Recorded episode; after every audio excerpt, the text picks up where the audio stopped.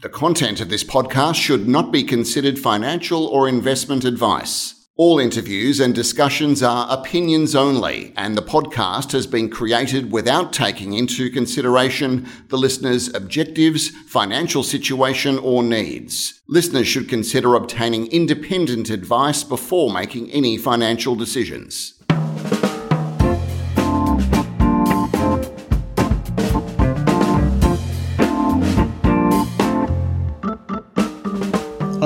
This is Barry Fitzgerald, Garimpeiro columnist for Stockhead. Welcome to another edition of the Explorers Podcast. Today we're having a chat with George Sakalidis, the well known managing director of Magnetic Resources. It's trading at 74 cents under the code of MAU for a market cap of about 150 million. The market cap tells you that Magnetic is not your average gold exploration junior. In fact, it was one of the success stories of the last 12 months, with its share prices tripling in the period. The reason for the excitement is the exploration success at the group's Hawks Nest property near Laverton in WA. It is a part of the world that hosts a number of multi million ounce deposits and mines, and the hope is that Magnetic is onto something big there itself. I'll ask George to give us an update on Hawk's Nest and Magnetic's other projects in a moment. But first, I'll welcome him to the podcast. G'day, George, and thanks for your time today. G'day, Barry. It's good to be here today. Uh, I mentioned you're well known in the in- industry, but for those new to the company and yourself, could you give us a rundown on your educational uh, background and your background in the industry, and perhaps some of the discoveries you've been associated with over the years? Uh, well, I Sydney, Sydney University honours degree in geology and geophysics. Uh, been a company director since 2000, and um, with a number of diff- different companies that we listed. Yeah, so my claim to fame is exploration and find, making new discoveries. And I guess on the way through, there's been a number of discoveries, including mineral sand deposit called the Dongara deposit, uh, a gold deposit called uh, Three Rivers, and a number of other areas um, where we applied for tenements, uh, where there were mines founded in the future. And obviously, the latest discovery with Image Resources, the Boonanarring mineral sand deposit. And I guess the next one is Hawks Nest 9, which is starting to look pretty good. Okay. Now, you might well be the first exploration geophysicist we've had on the podcast. Just as a, a, matter of interest, would you say it makes for a different way of going about things than the average geologist might bring to the party? Uh, well, I spend a lot of time analysing the aeromagnetic and ground magnetic data. I often uh, make no assumptions on previous exploration, so I, I start from scratch and evaluate what it all means. Because the company has money, I can test these theories and it is quite a different approach. And often we can home in on structures which have been missed by others. Right, and that's uh, that's been to the uh, benefit of uh, Magnetic and previous companies you're involved with, obviously. So, just looking at uh, Magnetic, the tripling of the share price over the last 12 months uh, is a, obviously a seriously good indication the market thinks Magnetic is onto something special. Uh, can you give us some background to the project, uh, the exploration model being pursued there, and what's in store in the year ahead? The exploration model, to begin with, was similar to the Wallaby mine and the Jupiter mine, which are adjacent. These are intrusive style deposits that have a characteristic magnetic signature. So we searched for those on our land, and we had a number of targets: Hawks Nest four, five, and six uh, we did explore there, um, but we did not find uh, a large continuity of the gold mineralisation, which we found. What we did find out, though, was that the um, the old historical pits and a number of the fault lines showed up on the ground magnetics. So we chased those to the south, and we laid out uh, large soil programs. And eventually, we went five kilometres to the south of Hawks Nest 5, and we uncovered a, a massive um, three kilometre by 300 metre soil anomaly, averaging about 0.4 to 0.5 of a gram. And that, that is a target that we've been drilling for the last uh, year, year and a quarter. Um, so it's basically come out of understanding the information, doing soil chem programs where, where appropriate. And um, based on that uh, work, we've now completed about 400 450 holes, uh, average depth around uh, 46 metres. So extensive drilling, but it's a very shallow deposit. Uh, only dips 20 degrees to the east. And because it's so shallow, there, I, I guess there's not a lot of strip, and it becomes a it's a very attractive target.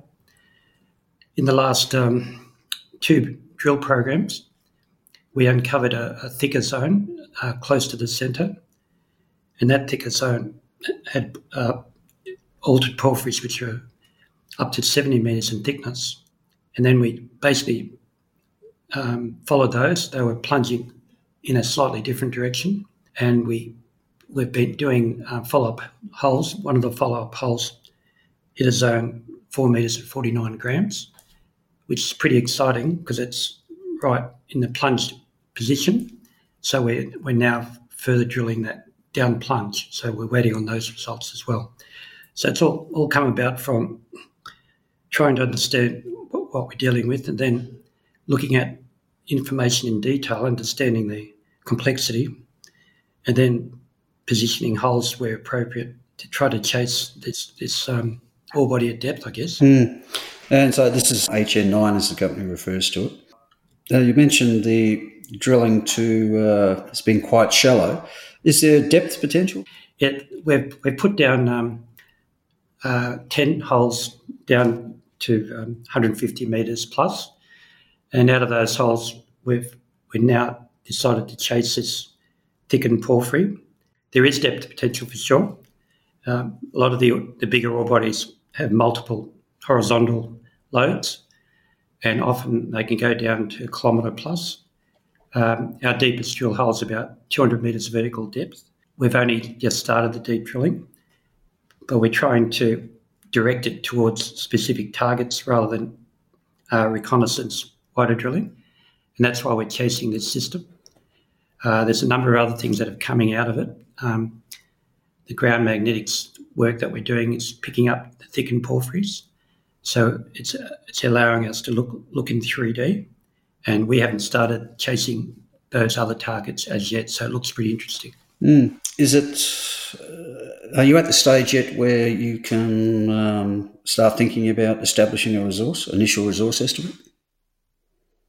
Uh, we were going to do that um, start late last year, but because of this new discovery, we've had to postpone it. So once we, once we've done this deeper drilling, um, we'll be looking at doing a resource. Conceptually, we'll do a um, independent resource study, metallurgical test study, and a scoping study. We're all um, aiming to, to, do that this year, and I guess also begin the pre-feasibility. So it's quite ambitious, uh, but we've got a project that warrant, warrants us going as quickly as we can. Mm. Now we've mentioned the uh, numerous multi-million ounce gold deposits in the area. And uh, there also seems to be numerous uh, hungry mills in the area associated with those operations. I take it then that we're still some way off from a, de- development decision, obviously, but having those hungry mills nearby obviously gives you some uh, various options when it comes to thinking about development. Yeah, we're, we're only um, 15 kilometres away from the Granny Smith processing plant and only 10 kilometres away from the Jupiter processing plant. Um, so it's a very convenient position. Uh, we know both operations are looking to find more ore and to supplement their feed. Um, at the same time, uh, we haven't really um, have any, had any in-depth discussions. There are, there are a number of other players in the area as well. So we're, we're starting to talk to some of those just to give them an update on, on where we are. Um, from our position, from our understanding, we're happy to, to continue on the way we are, and um, I guess talk to our neighbours and see how they're how they're positioned as well. Mm. And you're proceeding obviously on the basis of it's 100% to magnetic. No thought of uh, bringing in a uh, joint venture partner with deep pockets to uh, you know, come in with a big drilling program, speed things up a bit, or do you want to proceed 100%, get the leverage, and then think about? Yeah, uh, look, we're, we're ha- happy to proceed 100 percent. Uh, we've got pretty um, decent shareholders um, with uh, big pockets who are prepared to back it. Um, they like what they see, so I think we're at this point going 100 percent, and not really going into a joint venture as such. Look, the big opportunity of where we are is that these multi multi million ounce deposits uh, often occur in close proximity, and we, it wouldn't do ourselves justice if we decided to give it to someone someone else. So we'd rather do it ourselves. Uh, is there a mining history along the, the structures there, or is this a virgin area? Um, Hawks Nest nine. There's only been historical um, mining done in the 1900s. Basically, th- these are only small pits, uh, but they're they're extensive. Um, the pits cover uh, most of the three kilometre length. Um, so basically, the, the pits are on top of the outcropping position of the altered porphyry. Um, so there really hasn't been um, modern mining as such, and, it's just um, older prospector style. Mm. Uh, given its proximity to those other big deposits, uh, how is it the company was able to uh, get that position? Uh, well, I uh, pegged about 100, I think about 170 square kilometres um, in in early 2016. Uh, they were granted at the end of 2016. Mm-hmm. So it was actually open, the ground was all open. Mm-hmm. And was there some geophysical data set that you were able to uh, uh, do your pegging off the back of? Of, of, course. Yeah, of course. I've, I've been looking at that um, and came up with a number of targets before we pegged it. Um, yeah, so it's been on my watch list for a while, um, the Laverton district. Mm-hmm. Um, and very happy to grab land which is open. Yeah, for sure. Okay, so uh, just in the you know the near term, you are you drilling currently or about to drill? What's the situation there? Yeah, we've finished a um, program in Hawks Nest Nine. Uh, the, most of it was directed at deeper drilling, down plunge um, of the thicker thicker porphyry. Uh, so there's about a 1500 metre program. Um, there's a prospect called Lady Julie, which is, starts about a kilometre away to the east and we've done a, a similar amount there. That program is ongoing, probably finished in the next week. We think that the Lady Julie will be a supplement um, op- operation to Hawks Nest 9. And there's one area in particular where we see the same altered porphyries, which was drilled um, a number of years ago by Western Mining. Mm-hmm. Uh, we've just finished extensive soil geochem program there, hoping to outline the north-south continuity. We have got some drilling hits here, which we're following up, but at the same time, waiting for the soils to, to show us the full extent. So, Lady Julie, because it's so close to Hawks Nest 9, we could effectively call it the same mining project. Mm. A lot to look out for there. Um, now, away from the Hawks Nest area, the company has other projects. Uh, which ones do you rate at the moment as ones to watch? Uh, well, the only the, the, only one that seems Rateable is the Homeward Bound project, which is um, halfway between Leonora and Laverton, where we've got a number of historical drill intersections, plus a, a, a large soil anomaly. We'll be uh, chasing that up in the near future, um, trying to ascertain the, the veracity of these in- intersections. Mm-hmm. Um, there's a there's two separate lines of mineralisation so we, we will be testing that over the next month or 2 mm-hmm. But uh, back to Hawks Nest, very much the focus as uh, the year unfolds. Yeah, Hawks Nest is definitely the one.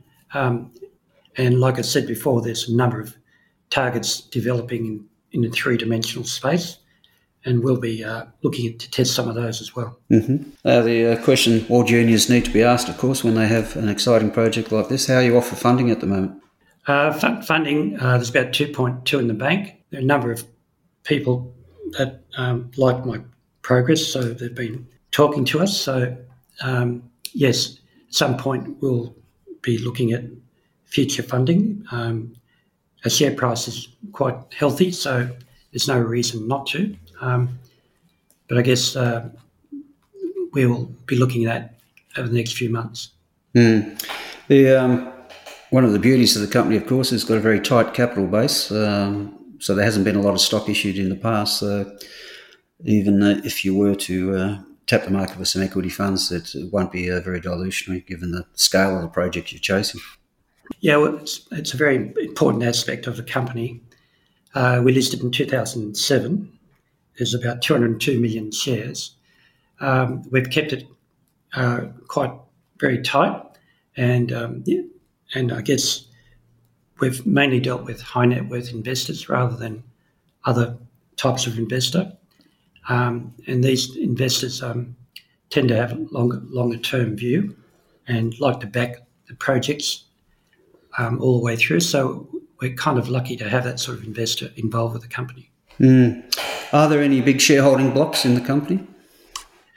The, uh, the biggest shareholder's got around 13%. percent mm hmm um, there's a lot around um, 5% the top 20 hold around 65%. percent mm hmm um, and generally, the biggest shareholders have been tending to um, keep their, their percentage by, uh, I guess, participating in future raisings. Now, obviously, exploration in that whole uh, Leonora Laverton area, uh, apart from the success yourself and others have uh, had, got a lot to do with the gold price. Um, did you ever think you'd be exploring for gold in a Aussie dollar, two thousand three hundred dollars an ounce plus sort of environment? Uh, well, there were many, many, people have said that it'll go above two thousand, and I guess in most cases it never happened. Um, I didn't, I didn't quite expect it, but I knew, I knew uh, when when there's a resource boom, often gold drives it, drives the market first. And uh, my view is that that's that's what's happening at the moment. And uh, based on that model, the expected resource boom will follow. Mm. Just on, uh, you seeing any uh, inflationary cost pressures at the exploration level? You know, drilling costs, etc., uh, assay labs, uh, because of the boom in the gold price. No, we, we haven't seen that yet. Most of the drillers have been hungry for work.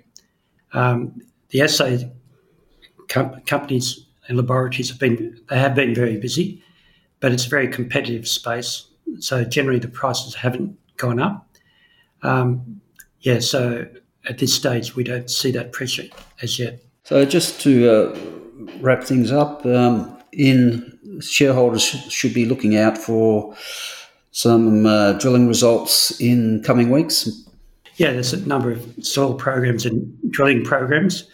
Um, quite a number of um, areas that we've been testing. That'll, that'll obviously lead to some more drilling, but at the same time, we are pretty focused on starting to do metallurgical test work and um, resource studies as soon as we can. Mm. That uh, just on the met work, there's nothing in that particular region that suggests there will be issues at this stage. And no, we, we, we generally see quartz veining. Mm-hmm. Um, we don't see sulfide mm-hmm. very often. Um, so we don't expect to have any issues at all. Excellent. Okay, George, uh, exciting times as reflected in the tripling of the share price in the last 12 months. Um, let's hope it can triple again. Who knows? We'll wait and see the results. But thanks for your time today and good luck with it all. Yeah, thanks, Barry. Thanks, thanks for today. Cheers.